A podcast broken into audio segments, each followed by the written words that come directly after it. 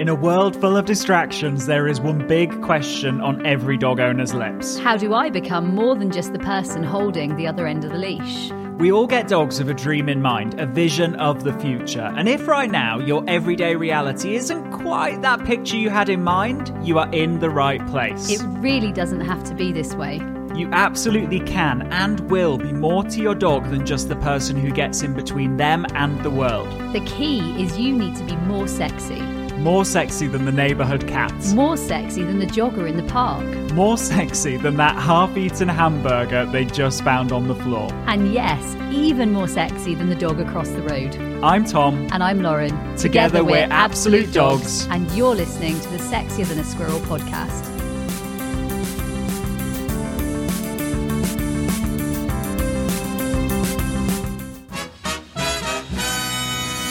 Welcome to the Sexier Than a Squirrel podcast, the podcast that teaches you how to be the very best dog owner your dog could ever wish for. Now, today we are talking introducing dogs. And we mm-hmm. know, I mean, we have hundreds, probably thousands of owners reaching out to us asking this all the mm-hmm. time, right, Tom? Yeah. And they want to know how do they go about introducing two dogs, whether they're new to each other, whether it's a puppy coming into the household, whether you've rescued or rehomed a dog, or maybe you just want to walk with a friend and you actually want to get out and about and you don't know how to introduce your potentially NBN dog or actually just your dog. What's appropriate? How's it appropriate? When's it appropriate? How much is appropriate? We want answers. So it's introducing your dog day. So, we've got some tips for you, and the first tip that is absolutely vital is thinking about the environment in which you're going to introduce your dog. So, the you know the the worst kind of scenario. Actually, I had a, a message about the worst kind of scenario, and it, it definitely kind of had the worst outcome um, possible um, over Christmas. In that you know, it's, Christmas is a time where families come together, and um, with that, family dogs can sometimes come together. And the worst possible setup that that could have happened was there was a dog in the household, and um, another dog ran into the room where the dog was. Both dogs off lead. It was very very high arousal. It took the dog in the house by surprise, and a bit of a scuffle ensued. So you know now that we understand, I guess the the polar opposite of what we should do, we can kind of start to think about what would be appropriate. And it's about stepping back from that, isn't it? Those mistakes happen. Accidents do happen. Not being too hard on yourself, not being too upset with yourself or the mm. scenario. They do happen. It's not ideal. It's not perfect. Yeah. But hey, this is real life, real people, real dog training. And so we take a step back from that. And what we do is we actually unravel that and we unpeel mm. that and we go back and we think, actually, how might a good introduction look? Yeah. And so, what might be an appropriate location, first of all? Well, probably a location that's reasonably calm, reasonably neutral in the sense that no dog has a particularly kind of established picture of how that space should look. So, for example, it would be, you know, your dog in your living room they're used to seeing that living room without another dog in there, possibly, or without that specific dog in there. And so that's probably not going to be a, a, a room that we're going to want to um, think about. Equally, we're going to want to think about space. So maybe we might think about the garden, or if you've got a nice low arousal, calm place that outside space other than your garden, like going for a, a walk if that's appropriate for your dog, then that might be a really nice space to actually think about starting to um, to have both dogs in that area. And I think the big thing is also think about how you are um, behaving and how you're feeling because Yeah. I think a lot of people get quite angsty. Um, I know that um, I get to work with a lot of naughty but nice owners, and they really do get upset about this whole interaction. Their Yeah. chest goes sort of like up and sort of tense, and their shoulders are gone, and everything's kind of like they, they stop breathing. Uh, and I think we need to think about ourselves as well. So actually, just grounding ourselves a little because this is normal dog stuff. Dogs know how to speak dog uh, on the whole, uh, and actually, probably left uh, to themselves on the whole, they would probably Yeah. um, have a have an easier time of it someday. So I think sometimes when we get in the picture and get a bit worried and a bit anxious and kind of put ourselves and our fear and our emotions into that picture, so I, I think ground yourself. I think would be my advice here. Ground yourself, and if you really can't be grounded, then then think about someone else who might be able to to help you with that, as in um, have a, a friend or a family member or um, someone who is a little bit more grounded. Because I think that it is important that you give off your best energy when you're working uh, with introducing dogs. Mm.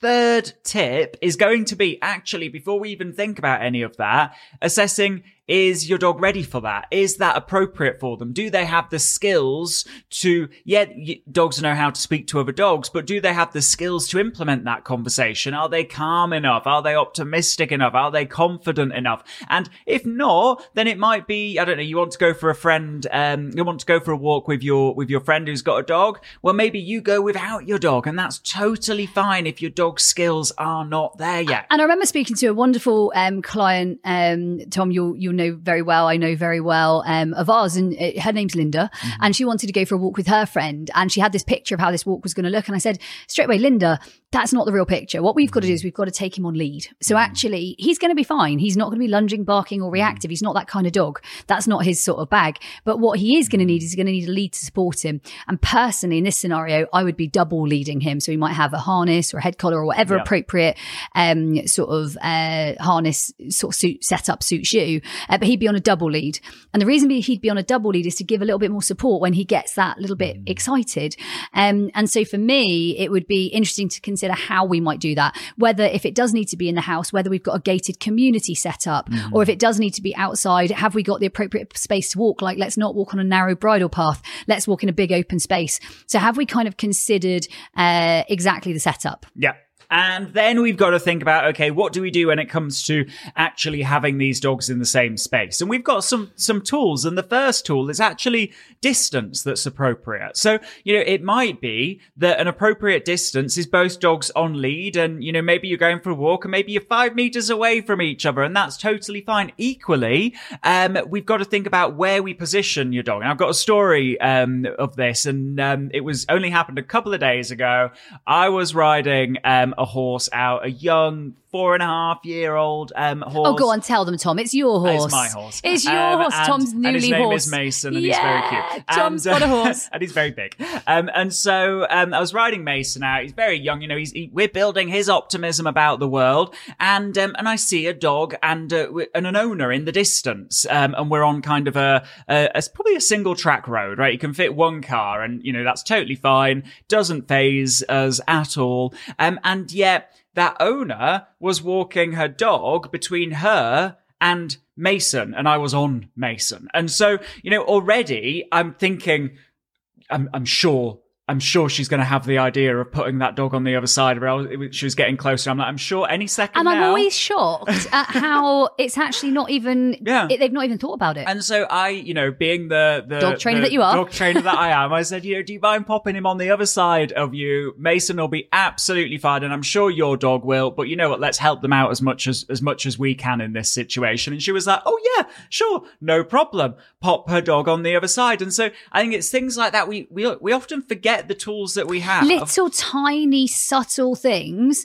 that make huge differences and can actually make your day, as in that went really well mm-hmm. and that interaction was like passing and super smooth, or actually break your day. Yeah. Because when that dog does cut across you um, or lunge from your side, yeah. uh, because you haven't necessarily proactively set up thinking, let's give ourselves as much space or a physical barrier, i.e., the person, yeah. and put them in the way, actually that really breaks your day and that will really upset your day, possibly a few days, and you'll have a bit of a bucket filling event for yourself yeah. just from a simple, thoughtful, uh, uh, similar here, Tom, coming in the doorway. Yeah. So allowing the dog to charge in the doorway into the training arena mm. um, where, where we train versus actually popping the dog behind you or even just coming in to check out the arena mm-hmm. before you ever get your dog out. Yeah.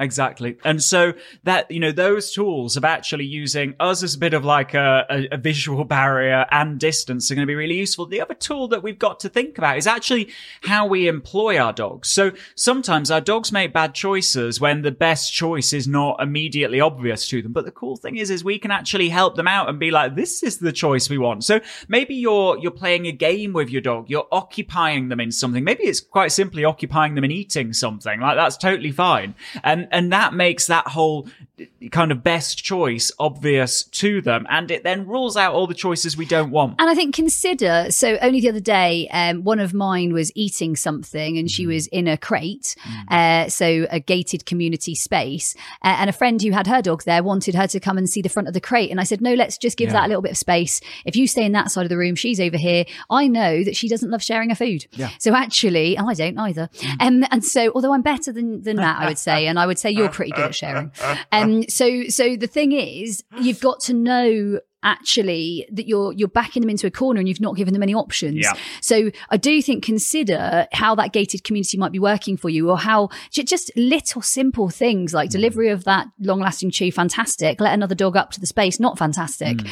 It, it really is little subtleties that Yeah. make your day or break your day. Now, then we've got to think about okay, you know, maybe you're at the stage where your dog skills, your skills, the other dog skills, the other owner's skills are such that we can think about them being off lead. And it's how do we transition to them being off lead? And contrary to what um, you might think, um, we will often actually let the dog that is least skilled off lead first when it comes to that interaction. I think, let's be honest, guys, some of these dogs probably shouldn't be off lead yet anyway. Exactly. And I think this is also something to acknowledge. So um, sometimes we're in a rush and in a hurry to get dogs off lead, Mm-hmm. whereas actually, if they're not able to be off lead alone, potentially they shouldn't be off lead together Exactly. either. Um, in fact, it's always going to add another dimension when you've got multi dogs and off lead. And so sometimes, you know, what we often see, and we see this, you know, we we we'll be walking our dogs and we'll see owners having this struggle where, you know, the, the, the typical thing to think is, oh, you know what, I'm going to let the, uh, I'm going to keep the, the, the least skilled dog, um, on lead and let them off later, you know, it, it, once I've let the other dog off. And what happens is you let the, the dog who's more skilled off the lead.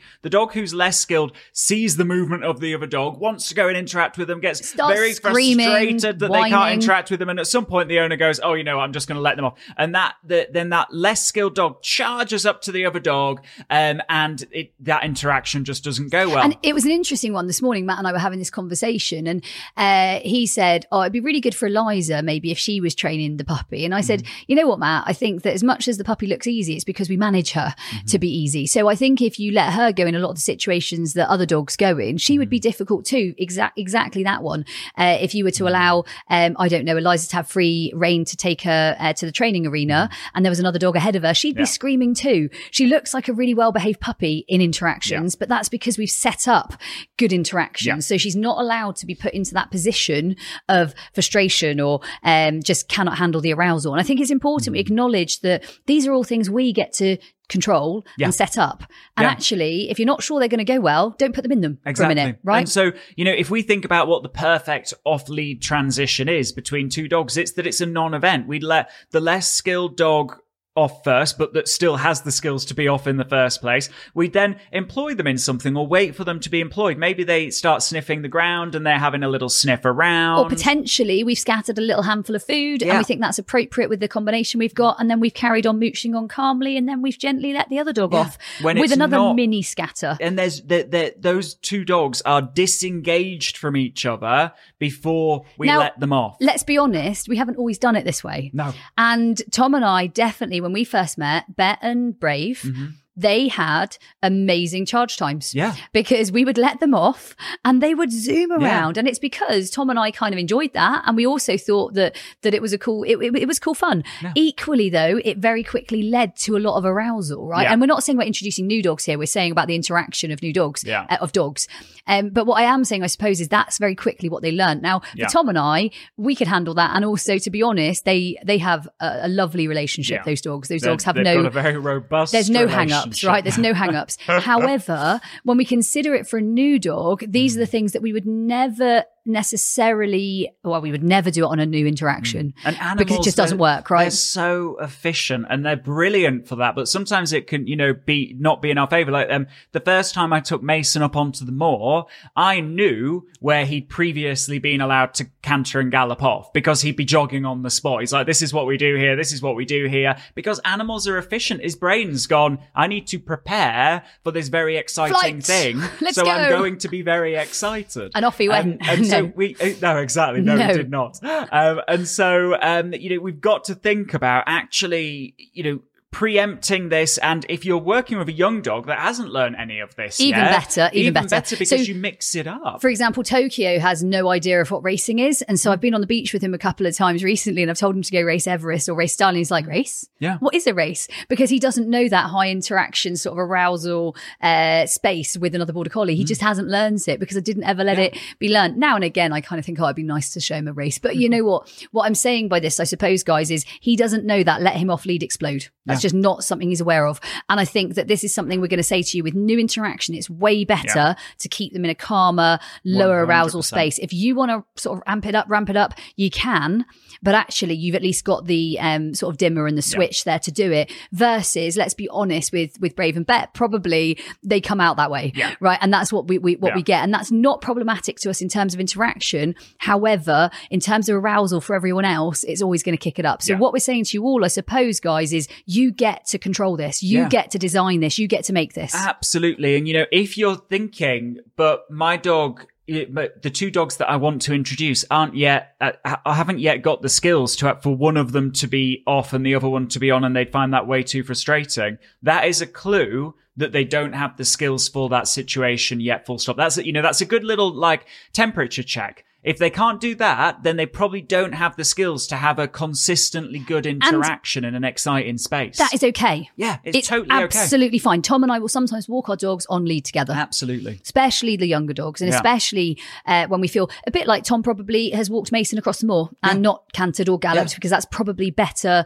uh, manners and, and life skills training. Well, I'll be honest, I'm not you did still gallop, did you? Oh, oh, Tom! But I, I didn't do it at the spots si- that he thought he was going to do it. He's excited. Arousal up, new horse. Uh, anyway, guys, that is interacting with Yeah. uh, your dog and introducing a new dog and Yeah. actually how we do it. Biggest thing, guys, is also no, they don't even have to meet. So interaction might be one dog in one room and one dog in another room. Mm. Yeah. And actually the life carries on, but they don't go into each other's space right now. and they're on separate schedules, but they're in the same space. That you know, that's so that's and so you're valuable. doing well and you're winning if that's where you are right now. So with that, guys, those were our tips for introducing two, three, four, six dogs, and uh, and so we will see you next week. And remember, stay, Stay sexy. Hey, before you go, have you taken part in the worldwide Sexier Than a Squirrel challenge? It's a 25 day online video program, huge energy, amazing community, and over 6,000 people are already taking part. The only question is, you know where you are today. Where do you want to be 25 days from now? Head to absolutedogs.me forward slash sexy.